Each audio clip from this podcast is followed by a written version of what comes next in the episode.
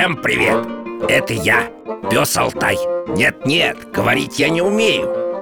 Это все мой чудесный ошейник. Он помогает мне перевести с собаческого на человеческий одно важное сообщение. Если вы хотите помочь проекту, заходите на сайт дети.радиовера.ру и нажмите на кнопку «Помочь проекту». Радио Вера и журнал Фома представляют.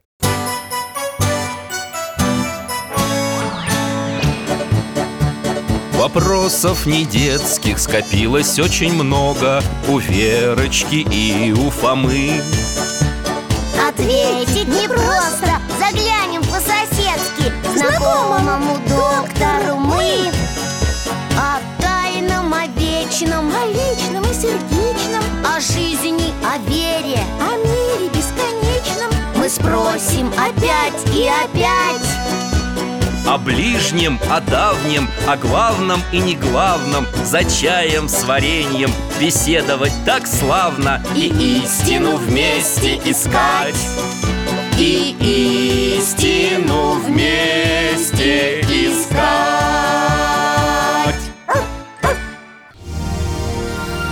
Святая Троица. Приветствую вас, дорогие мои. Алтай, подай голос. Это моя овчарка Алтай с вами здоровается. Я Михаил Гаврилович, можно дядя Миша. Я детский врач, хирург, сейчас на пенсии. Но иногда меня приглашают помочь на сложных операциях. А так дома сижу, книги читаю, с Алтаем гуляю. У нас тут рядом с домом стоит красивый храм. Я его прихожанин. Как-то на прогулке я познакомился с Верой и Фомой, сестрой и братом. Оказалось, мы соседи. Теперь ребята частенько заглядывают ко мне в гости на чай с вареньем. Любят расспрашивать о самых разных вещах. Что знаю, рассказываю. И сам у них многому учусь. О, кажется, это они. Ребята, здравствуйте! Проходите, проходите. Вот как Алтай вам радуется. Даже на задние лапы встал. Добрый день, Михаил Гаврилович. Здрасте, привет, Алтайка. О, лохматенцы я. Берите тапочки. Сегодня у нас к чаю земляничное варенье. Ура, земляничное, обожаю. Вижу, глаза у вас горят. Что-то такое вы хотите мне рассказать? Дядя Миша, мы тайну раскрыли. Тайну? Да, тайну одного слова, очень известного. Погоди, Вер, да я расскажу. А то ты сейчас все сразу разболтаешь и будет неинтересно. Михаил Гаврилович, вот вы знаете, что значит «спасибо»? Ну, знаю, конечно. «Спасибо» – это слово благодарности, вежливое слово. А вот и нет, а вот и нет. «Спасибо» – это «спаси Бог». Это нам мама сказала. Эх, я так и думал, разболтала. Да, Верочка, об этом я тоже знаю. Когда благодарят, человеку желают, чтобы ему помогал и чтобы его защищал Господь. Произносят «спаси Бог». Иногда еще верующие говорят «спаси Христос». Нет, дядя Миша, «спаси Христос» – это уже не то, это по-другому. «Спаси Бог» и «спаси Христос», Верочка, это одно и то же.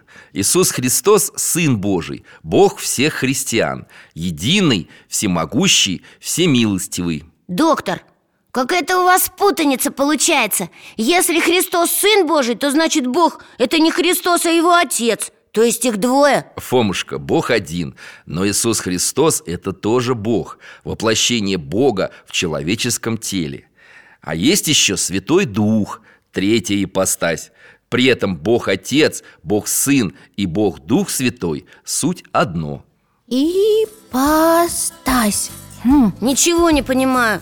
Так же не бывает, чтобы кого-то было трое, и в то же время это был один. Дядя Валера сказал бы, что наука таких примеров не знает. Дядя Валера – это кто? Напомни. Мамин брат, ученый, с усами. Астрофизик. Ах, да, астрофизик, как же. Так вот, Фомушка, наука как раз такие примеры знает. И ты знаешь. Ответь-ка мне, что у нас в чайнике? Кипяток. Отлично. А что сейчас выходит из носика чайника? Что выходит? Пар. Пар. Правильно. Осторожнее, Вера. Куда ты руку к носику чайника тянешь? Обожжешься. Ай! Я же говорю, горячий. А если чайник поставить в морозилку, что внутри него окажется? Я знаю, лед окажется. Конечно, Вера, лед. Но при этом и кипяток, и пар, и лед — все это что? Вода. Это каждый школьник знает. Совершенно справедливо. Вот и пример для твоего дяди Валеры. Наука знает случаи, когда есть три разных воплощения чего-то одного. Пример посложнее — фотон, самая мелкая частичка света. Это и волна, и частица одновременно. Спроси у своего дяди Валеры как-нибудь об этом. Ладно, спрошу. И что, Бог тоже как фотон и как вода? Нет, Фома, не тоже. Бог, ребятки, это не научный пример. Это гораздо шире, значительнее и важнее. Ну-ка, что самое большое? Что вы можете себе представить? Большая гора. Нет, не знаю. Лучше большое солнце. Нет, весь наш мир. А ты, Фома, что скажешь? Ну, наша жизнь, она большая. И еще космос. Бесконечное космическое пространство. Очень хорошо. Так вот, Бог больше горы, больше солнца и даже больше космоса. Он творец этого космоса. Он везде и всегда, всем своим существом, но при этом ни с чем не смешивается. Как это? Везде, но не смешивается. Представьте, что я добавил в воду ложку сахара. Сахар растворился в воде, но вода осталась водой, а сахар сахаром. Я понимаю, это непросто, но вы пока просто примите эту истину, а потом, может быть, ее осознаете. И чай-то пейте, а то остынет. Варенье в розеточки накладывайте, плюшки берите, свежие, мягкие. Спасибо. Спаси Христос. Дядя Миша, а расскажи нам еще про Бога.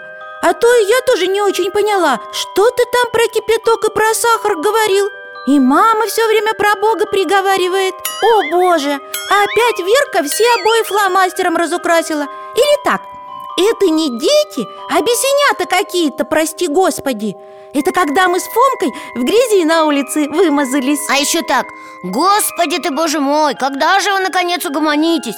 Это когда мы подушками кидаемся и спать не ложимся. А папа маме тогда говорит: не божемойкой. А дядя Валера что говорит? А дядя Валера вообще говорит, что Бога нет, что это все чепуха и выдумки. Ага, выходит, он у вас атеист. Не, он астрофизик. Одно другому не мешает. Атеистами называют людей, которые не верят в Бога. Это что?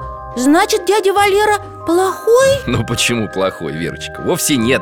Просто люди разные, по-разному видят и понимают мир, в разные верят и не верят. Язычники верят, что богов много. Кто-то поклоняется силам природы, горе, дереву, грозе, и обожествляет их. Отличаются от христианских воззрения иудеев. По-своему видят мир мусульмане, буддисты. Древние народы когда-то сами создавали себе идолов и кумиров и поклонялись им. А кто-то вообще не верит в высшие силы и в то, что душа человеческая бессмертна, а доверяет только тому, что сам может увидеть, услышать, пощупать. Да и в этом порой сомневается. Это и есть атеисты? Да, я тоже много лет был атеистом. Меня так учили, так воспитывали. Говорили, что Бога нет. А потом я пришел к Вере. А как вы к ней пришли? Расскажите. Я же врач, Фомушка. Многие годы я лечил людей. Видел и болезни, и боль, и страдания. Пытался как мог помогать пациентам, облегчать их состояние. Порой получалось, а порой и не очень. Потому что не все оказывается в жизни в нашей власти. И вот я стал замечать удивительные вещи. Еще вчера все было безнадежно, и вдруг находится способ вылечить тяжело больного человека. Редко, но бывало так. Помощь, исцеление приходило тяжело больному человеку как бы из ниоткуда. Казалось, что все вокруг против, но врач и пациент продолжали бороться, стремиться победить недуг.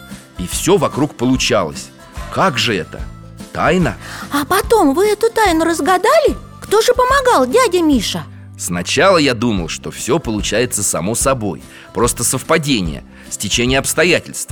Но пациенты рассказывали, как они просили Бога и святых о помощи, как за них молились близкие, и как эти просьбы, эти молитвы помогали, давали покой, избавляли от страха и страдания. Всегда помогали? Нет, Верочка, не всегда. У человека без ноги новая нога, конечно, не вырастала, даже благодаря молитве. Бывали случаи, и когда больные умирали, потому что Господь сам знает, кому из нас в какой час уходить из этого мира. И все же разговоры с исцелившимися пациентами даром не прошли. Однажды я впервые осознанно пошел в храм и обратился к батюшке. А что, раньше никогда не ходили? У нас же здесь рядом есть церковь. Мы с мамой даже туда заходили несколько раз. Смотрели, там красиво. Да, и пахнет приятно, и поют. Вот и я тоже, как и вы, захаживал и раньше в церковь. Между делом, по дороге, случайно. Только чтобы посмотреть. А тут поговорил со священником. Он мне о многом рассказал. Сказал, что Бог милосерден, что Господь помогает, стоит только обратиться к Нему с чистым сердцем, что молитва, если прочитать ее с душой, способна творить настоящие чудеса, в том числе и исцелять людей. Это получается, что и лекарств не надо? Попросил Бога и сразу вылечился? Но почему это не надо? Кто сказал не надо? Доктора занимаются своим делом, лечат людей лекарствами, делают операции, проводят всякие лечебные процедуры, исцеляют тело. Тоже, кстати, с Божьей помощью. Не зря ведь о хорошем докторе говорят: врач от Бога. Но Господь наш еще и сам исцеляет души и тела страждущих, то есть тех, кто нуждается и обращается к Нему за помощью, своей высшей любовью, и помогает нам во всем. В Священном Писании сказано: Бог есть любовь. Вот я это почувствовал. А потом выучил главную христианскую молитву, символ веры, в которой изложены самые важные основы нашего вероучения. Стал молиться, ходить в храм. И с тобой тоже случилось чудо? Можно сказать и так, только не сразу. Сначала я просто делал то, что положено, что мне сказали. Сказали попоститься — постился. Сказали отстоять службу — отстоял. Исповедовался, причащался. И вдруг... Что вдруг? Вдруг что-то изменилось. Не вокруг меня, а во мне самом. Я вдруг понял, что со мной что-то не так. Я не могу больше грубить, ругаться. Нечто новое внутри меня мешает мне злиться на других людей и унывать, если что-то не получается так, как я хотел. И тебе от этого стало хуже или лучше? Конечно, лучше. Мне стало легче работать, легче помогать людям. Вся моя жизнь изменилась. Здорово! Кстати, именно тогда у меня появился Алтай. Помнишь, Алтайка? Ой, расскажи, дядя Миша. О, это была забавная история. Как-нибудь расскажу. А пока поиграйте с собакой, а я схожу чайник выключу. Вскипел? Вскипел. Я вам душицу с чабрецом заварил. Вон как пахнет. Ну-с, разливаю чай и продолжим нашу беседу. Фома, у тебя какой-то вопрос созрел? Да, у нас двоих. Доктор, а что это за молитва? Символ веры, про которую вы говорили. Да, мы с Фомой ее тоже хотим знать. Хотите? Что ж, тогда слушайте. Она большая, и когда вы ее выслушаете, думаю, у вас возникнут вопросы. Но прочитать ее нужно всю, потому что в каждой фразе этой молитвы содержится великая мудрость и великая сила. «Верую в единого Бога Отца, Вседержителя, Творца неба и земли, всего видимого и невидимого, и в единого Господа Иисуса Христа, Сына Божия, единородного, рожденного от Отца прежде всех веков, света от света, Бога истинного от Бога истинного, рожденного, несотворенного, одного существа с Отцом. Им же все сотворено. Ради нас, людей, и ради нашего спасения, шедшего с небес и принявшего плоть от Духа Святого и Марии Девы и ставшего человеком, распятого же за нас при Понтии Пилате, и страдавшего и погребенного, и воскресшего в третий день согласно Писаниям, и вошедшего на небеса, и сидящего по правую сторону Отца, и снова грядущего со славою, чтобы судить живых и мертвых, его же царству не будет конца. И в Духа Святого Господа, дающего жизнь, от Отца исходящего, с Отцом и Сыном сопоклоняемого и прославляемого, говорившего через пророков, единую, святую, соборную и апостольскую церковь. Признаю одно крещение для прощения грехов. Ожидаю воскресения мертвых и жизни будущего века. Аминь. Ого, какая длинная! И правда, я сразу захотела задать вопрос. Можно? Можно, конечно. Там в молитве говорится про Бога Сына, про Иисуса, что Он стал человеком. Значит, все-таки Бог – это человек? Нет, Верочка, не человек. Сейчас попробую объяснить. Алтайка, помоги раздвинуть шторы. Ух ты, какой ловкий! Алтай дернул за веревку и раздвинул занавески. Дрессированный. А за окном-то солнышко прямо в глаза засветило. Да, солнышко. Я и хотел, чтобы вы его увидели. Солнце нам дарит свет и тепло, и землю согревает, и травы с деревьями благодаря ему растут.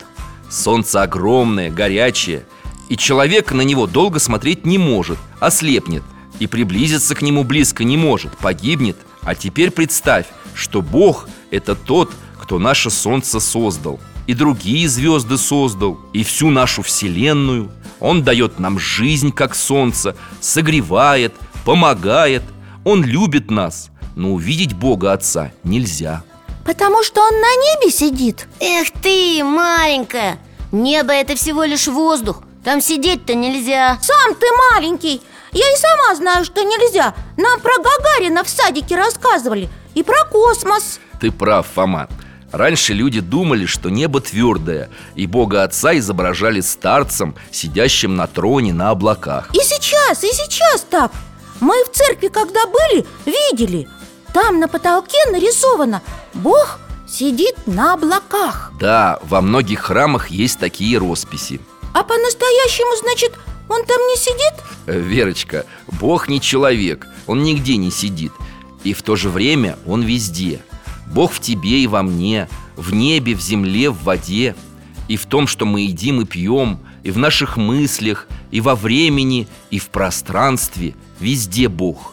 Все видит, все слышит, все знает, всех любит, все может. Не понимаю. Он везде и всем помогает, и всех любит, а увидеть его нельзя. Какая-то тайна прямо. Еще одна. У нас сегодня сплошные тайны. Вот умница, Верочка, тайна. Для людей Бог – великая тайна, и открывается Господь людям только тогда, когда сам этого пожелает. Вот когда пожелал, пришел к людям как человек. О чем говорится в символе веры? Алтай, ты у меня смышленый? Придумай, как приоткрыть Верочке хоть часть божественной тайны. На каком примере? О, спасибо, Алтайка. Спасибо, дорогой. За что вы его благодарите, доктор? За подсказку. Алтай зевнул, глубоко вдохнул воздух. Мы все дышим воздухом. Воздух не видим, но мы можем ощутить его силу. Когда, Фома? Когда дует ветер. Ведь ветер — это и есть воздух. Правильно.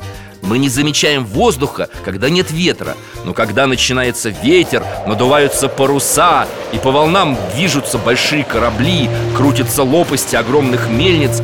Вот тогда мы можем оценить всю силу воздуха. А уж если начнется ураган, тут уже не сила, а силища, великая мощь.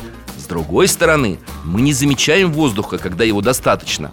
А вот когда его не хватает, человек начинает страдать. Ему душно, ему плохо. Да, я ужасно не люблю, когда душно и нечем дышать. Можно задохнуться. Вот, так и Бог. Он везде, Он в нас, Он вокруг. Но силу его человеку лучше не испытывать и не отворачиваться от Бога, чтобы не задохнуться без него. А как можно задохнуться без Бога? Фомушка, Бог каждому готов помочь, подарить свою любовь. Но Господь дал человеку свободу поступать так, как человеку хочется. А людям иногда хочется полениться или обмануть. Люди порой злятся, трусят, нарочно делают что-то не так, идут наперекор себе. Это называется грех. Когда человек намеренно грешит, Бог теряет возможность ему помогать, хотя и продолжает его любить. И уже ничего нельзя сделать, чтобы Бог опять начал помогать? Почему? Сделать всегда можно.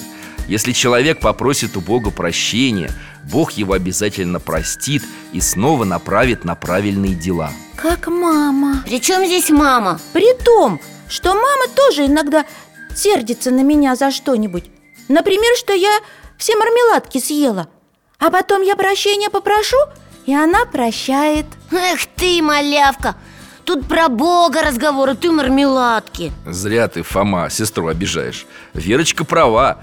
Каждая мама любит своих детей, какими бы шаловливыми и непослушными они не были. Если ругает ребенка, например, за то, что он съел весь мармелад, все 3 килограмма, которые она купила на целый месяц, то и не из-за того, что ей сладости жалко, а из-за того, что ребенок сделал это украдкой, не спросясь, и скрыл свой поступок.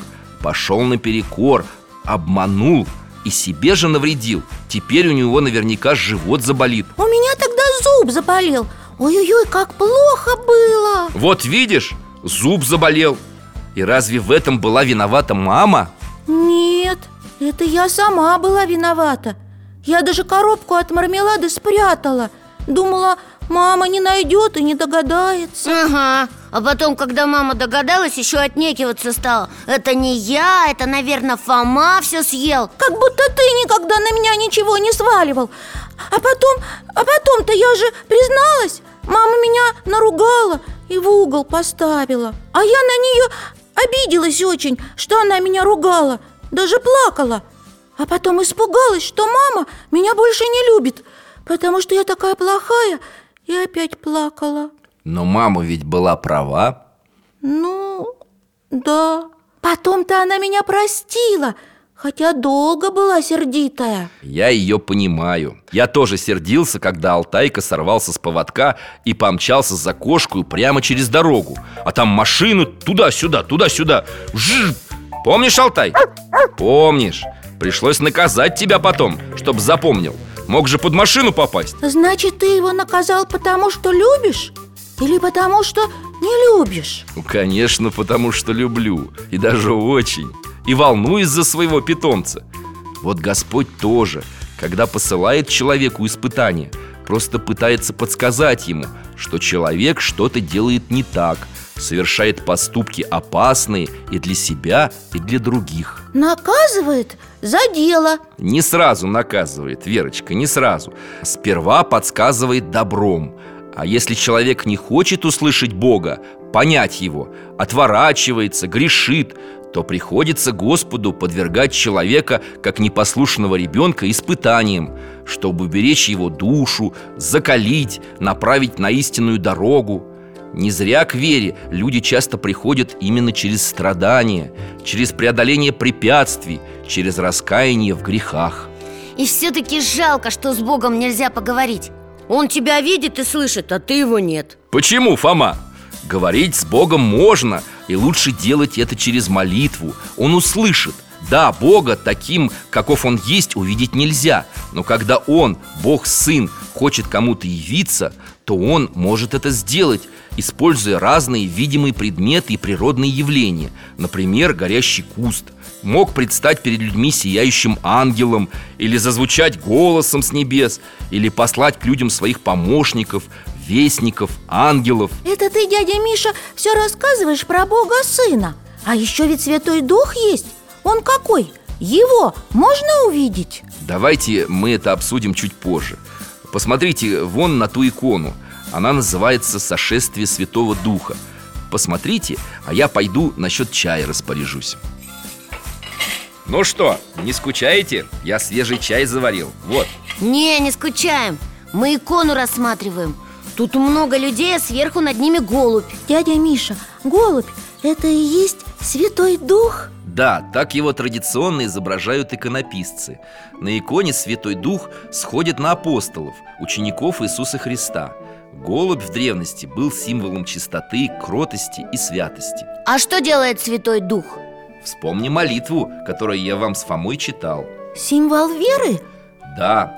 И в Духа Святого, Господа, дающего жизнь, от Отца исходящего, со Отцом и Сыном сопоклоняемого и прославляемого, говорившего через пророков. Ой, как все непонятно. Чего тут непонятного? Дух Святой дает жизнь. Фома, Верочка права.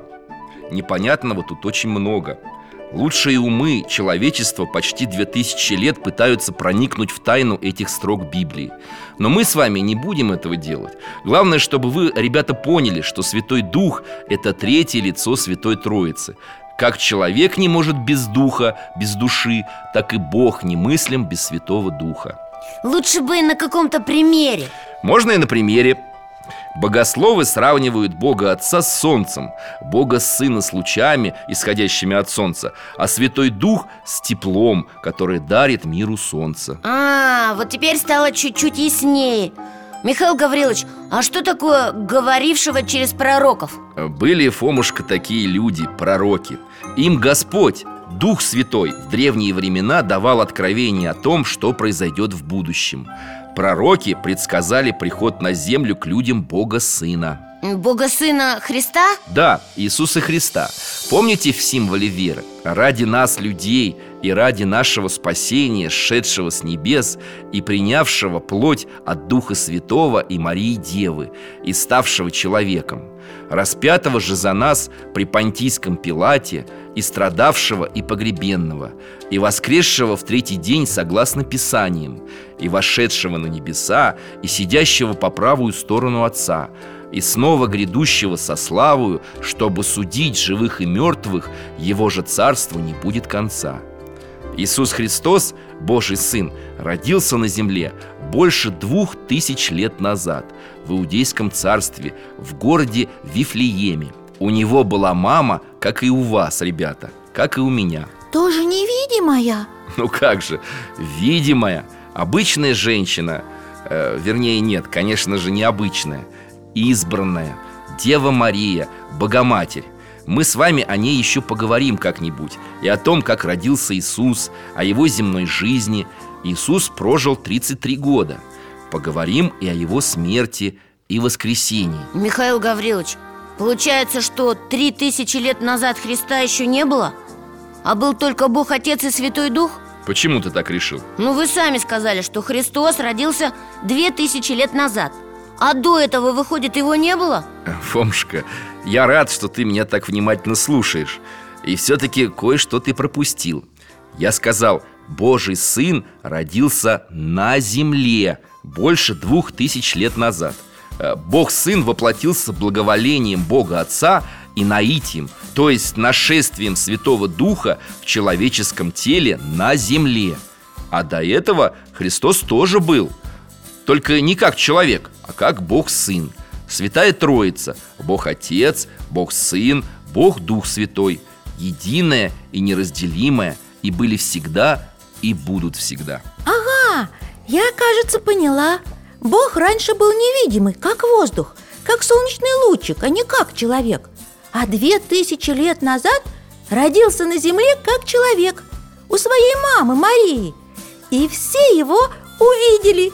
Вот он родился, потом жил, а потом умер. А потом воскрес. Это самое важное, что Иисус умер, а потом воскрес. Ну да, обычные же люди до Иисуса сами не могли воскреснуть после того, как умерли. А Иисус смог, потому что он богочеловек. Правильно. И своим воскресением открыл всем людям путь к вечной жизни. Я рад, Верочка, что ты такая маленькая, верно поняла такую непростую тему. Умничка! Ура, ура! Я умничка! Бог никогда не рождался и не умирал. Он был, есть и будет всегда в мире. Но для того, чтобы спасти грешные человеческие души и показать людям пример правильной жизни, Бог воплотился в человеческом теле, прожил человеческую жизнь, чистую, праведную, помогал людям, исцелял немощных, рассказывал всем вокруг о том, что хорошо, а что плохо, творил разные чудеса. Какие чудеса, дядя Миша? Ну, например, ходил по воде как по суху, накормил несколько тысяч человек 5 хлебами и 2 рыбами, даже воскрешал мертвых. Но это было не главное. Главное, что Иисус показал нам, каким должен быть человек: добрым, милосердным, честным, смиренным. А потом Христос принял мученическую смерть на кресте. Случилось это при правлении в Иудейском царстве римского наместника Понтия Пилата. А на 3-й день Иисус воскрес. Воскрес, значит, снова ожил? Да, воскрес преображенный, просветленный, и был на земле еще 40 дней. А потом вознесся к своему небесному Отцу. И благодаря тому, что Христос претерпел муки на кресте, человек получил божественное прощение. Теперь душа верующего человека, который искренне раскаивается в своих грехах, после смерти может удостоиться вечного блаженства. Но и здесь, на земле, Бог может поселиться в сердце всякого верующего. Да, сложно это все понять. Зато можно почувствовать. Когда Господь поселяется в сердце, люди чувствуют радость. Говорят, что на них сходит благодать Божия. Вот дядя Валера сейчас бы сказал: а где доказательства? Вы все рассказываете, доктор, как какую-то сказку. Но это не сказка, Фомушка. О том, что Иисус Христос явился на земле, Его чудесное рождение и воскресение за много веков предсказывали пророки. У Иисуса были ученики, обычные люди, рыбаки, ремесленники, сборщик податей, врач. 4 из них стали евангелистами. Записали в Евангелиях все, что видели и слышали, находясь рядом со своим великим учителем. Донесли до людей его слова. Современники Христа не только его сторонники, но и те, кто сам с ним не встречался, а лишь слышал о нем, тоже оставили немало свидетельств об Иисусе. Наверное, все, кто его знали, хвалили Иисуса и поклонялись ему. Нет, Верочка, вокруг Христа было много недружелюбных людей и очень много непонимания. Непонимание? Да, Фома, ведь после прихода на землю Иисуса Христа жизнь начала меняться. А были люди, которые совсем не хотели что-то менять. Они обладали властью и деньгами, и это их вполне устраивало. У этих людей была своя старая вера, за которую они держались всеми силами. Конечно, человека, который смущал всех вокруг новой истиной, они не взлюбили. Иисуса не взлюбили? Они что, не знали, что Он Бог? Кто-то не знал, а кто-то и слышал, что об Иисусе говорят как о Мессии, как о Боге, но не верил. Думали, наверное, что это просто обычный человек. Да, одни принимали Христа за обманщика, другие за целителя и проповедника, за странствующего мудреца. Даже некоторые близкие ученики Христа, его апостолы, вначале сомневались, действительно их учитель сам Господь. А один из учеников, Иуда, вообще Иисуса предал. Как? Предал. Указал на него стражникам, которые разыскивали Иисуса как смутьяна, чтобы предать его суду. А что Иисус? Всех простил. И предателей своих, и убийц. Иисус заранее знал, что все должно случиться так, как случилось. Что за все праведные дела его, Божьего Сына, осудят и казнят. Знал, что ему предстоит умереть за людей, и сам пошел на это, чтобы потом воскреснуть и победить смерть. Показать, что человеческая душа, праведная душа, бессмертна и после смерти тела попадает в рай. И ему поверили? Не все и не сразу. Ученики видели, как Иисус умер на кресте. Видели, как его сняли с креста и похоронили в пещере, как завалили вход в пещеру огромным камнем. И потом вдруг на 3-й день Иисус явился к ученикам живым. Конечно, каждый, кто увидел воскресшего Христа, уверовал, что это Господь. а другие еще долго сомневались. Вот твой тезка, Фомушка, апостол Фома, не был рядом с другими учениками, когда Иисус явился к ним воскресшим, и не поверил их рассказам. А потом поверил? Лишь когда сам Иисус позволил Фоме дотронуться до своих ран, убедиться, что он и есть тот самый Иисус, который умер на кресте, Фома понял, что перед ним сам Господь Бог. А крест теперь все христиане почитают как символ Христовой победы над злом и смертью, надежды на вечную жизнь. А у меня тоже крестик есть. Вот, смотри, на веревочке. И у меня есть. А у тебя, Верочка, просто крестик, а у меня со Христом. А у вас, доктор? А у меня тоже с распятием. Освящен в нашем храме. Все нательные крестики освящены в храме. И ваши тоже. А у Алтая есть крестик? Нет, что ты, Верочка. Нательные кресты носят только люди. Фом, дай свой крестик посмотреть. Красивый. Сейчас примерю. Мне идет? Вера, верни крестик Фоме, пожалуйста. И запомни, крест не украшение, не заколочка, не бусики. Нательные кресты даже прячут под одеждой, потому что они не для красоты, а для души. Крестик напоминает верующему человеку, что он сам должен взять свой личный крест и следовать за Христом. Вот что. Алтай, подай-ка мне тапочки. Верочка, ты пока новый чайник поставь. Этот мы так быстро выпили, что я и моргнуть не успел. Фомушка, порежь хлеб, вон там возьми нож и доску, а я схожу, принесу вам кое-что. Интересно, что он принесет? И еще одну банку варенья. Или две. Господи, боже мой, какая же ты еще маленькая и глупая. Тут серьезный разговор идет. А ты то мармеладки, то варенье. Сам глупенький. И не божемойкой, пожалуйста. Так, Алтай, что тут происходит? Они опять спорят? Дядя Миша, а чего Фома меня глупенькой зовет и дразнится? Ябеда, сама папу передразниваешь не божемойкой. Папа ваш, между прочим, прав. Есть такая заповедь Божья: не приемли имени Господа Бога твоего в суе. Это значит, не произноси имени Господа напрасно, то есть без должного благоговения в пустых разговорах, играх. Бог – это тоже имя Господа. Оно даже пишется с большой буквы. Так что сестра тебя, Фома, правильно приструнила. Нечего пустословить. Ну ладно, не буду. Ой, какая! Что ты там увидел, Фома? Тут в альбоме икона. Необыкновенная. Дай-ка посмотрю. А, да, молодец. Ты действительно остановился на необыкновенной иконе. Она имеет прямое отношение к нашему разговору о Боге. Дайте, я тоже хочу посмотреть. Ух ты! А как она называется? Это одна из самых прославленных, почитаемых и ценных в России икон. Троица. Написал ее иконописец Андрей Рублев больше 500 лет назад. Три красивых юноши за столом сидят, такие легкие, невесомые. Сидят и как будто о чем-то тихонько разговаривают. Один юноша с копьем, у них за спинами дом стоит и дерево, и гора. А на столе вазочка какая-то.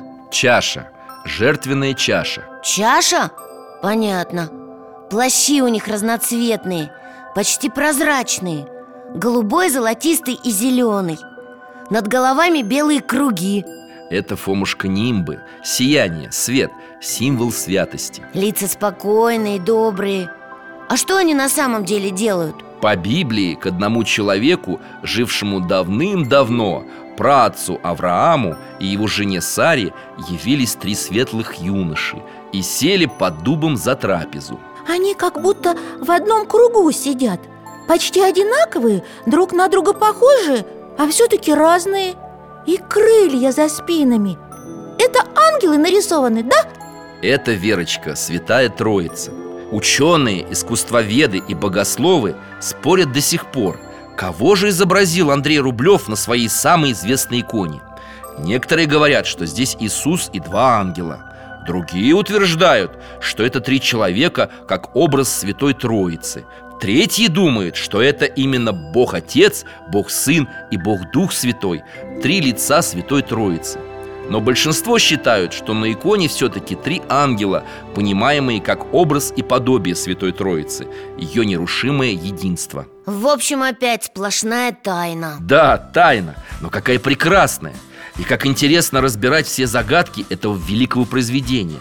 Каждый поворот головы, каждое движение руки здесь имеют значение. Вот как вы думаете, почему одежды у юношей лазурные, алые, зеленые? Чтобы красиво было.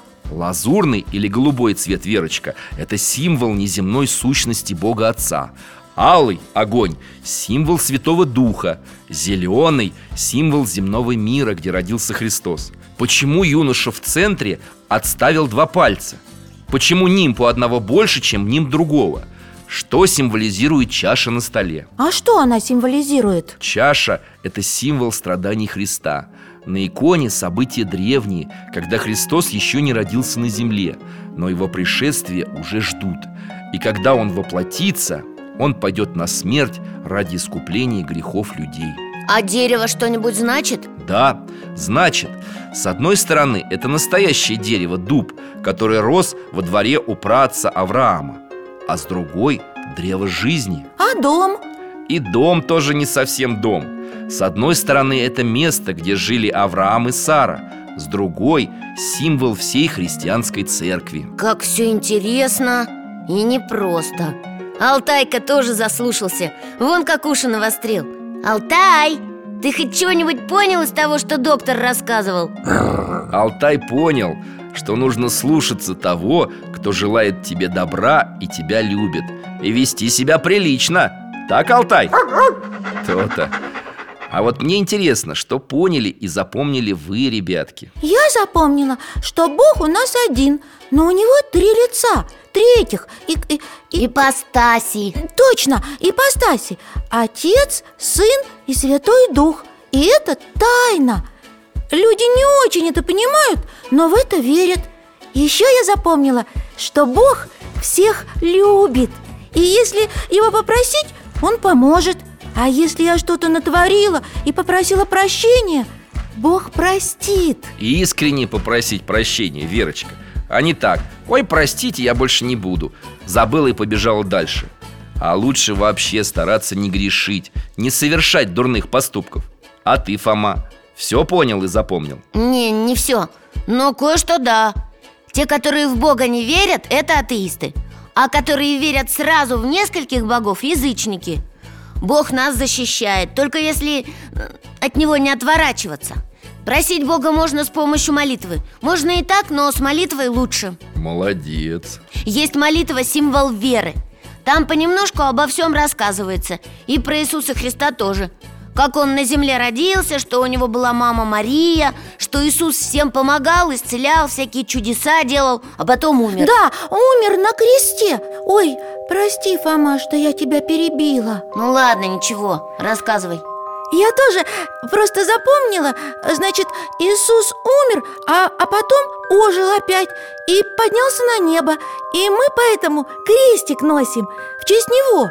То есть в память. То есть, потому что он нас всех спас. Примерно так. О, Михаил Гаврилович, я еще вспомнил. Только это не то, что вы рассказывали, а то, что мне дядя Валера говорил. Опять дядя Валера? Ну-ну. Нет, он хорошее говорил, хотя атеист. Он говорил: на Бога надейся, а сам не плашай. Вот это молодец ваш дядя Валера. Очень правильная пословица. Потому что Бог поможет, конечно, но в первую очередь человек сам должен стараться жить правильно, хорошо, делать добрые дела, помогать другим. Поэтому на Бога надейся, а сам не плашай. Это мудрая мысль. Михаил Гаврилович, а я молитву не запомнил. Она большая. Ничего страшного. Захочешь, потом постепенно выучишь. А я вам, ребятки, сейчас скажу другую молитву. Запомнить ее легко, а сила в ней огромная. И поможет, и уверенности придаст. Я перед операциями всегда ее повторяю. И когда в жизни что-то не складывается, в чем-то сомневаюсь тоже. И помогает? Помогает. Вот эта молитва. Господи Иисусе Христе, Сыне Божий, помилуй мя грешного. Женщины и девочки говорят: помилуй мя грешную. Господи Иисусе Христе, Сыне Божий, помилуй мя грешного. Вот и хорошо. Нам уже пора. Спасибо. Спаси Бог. И вам спасибо. Спаси Христос. До свидания, дядя Миша. Пока, Алтайка. До новых встреч, дорогие мои. С Богом.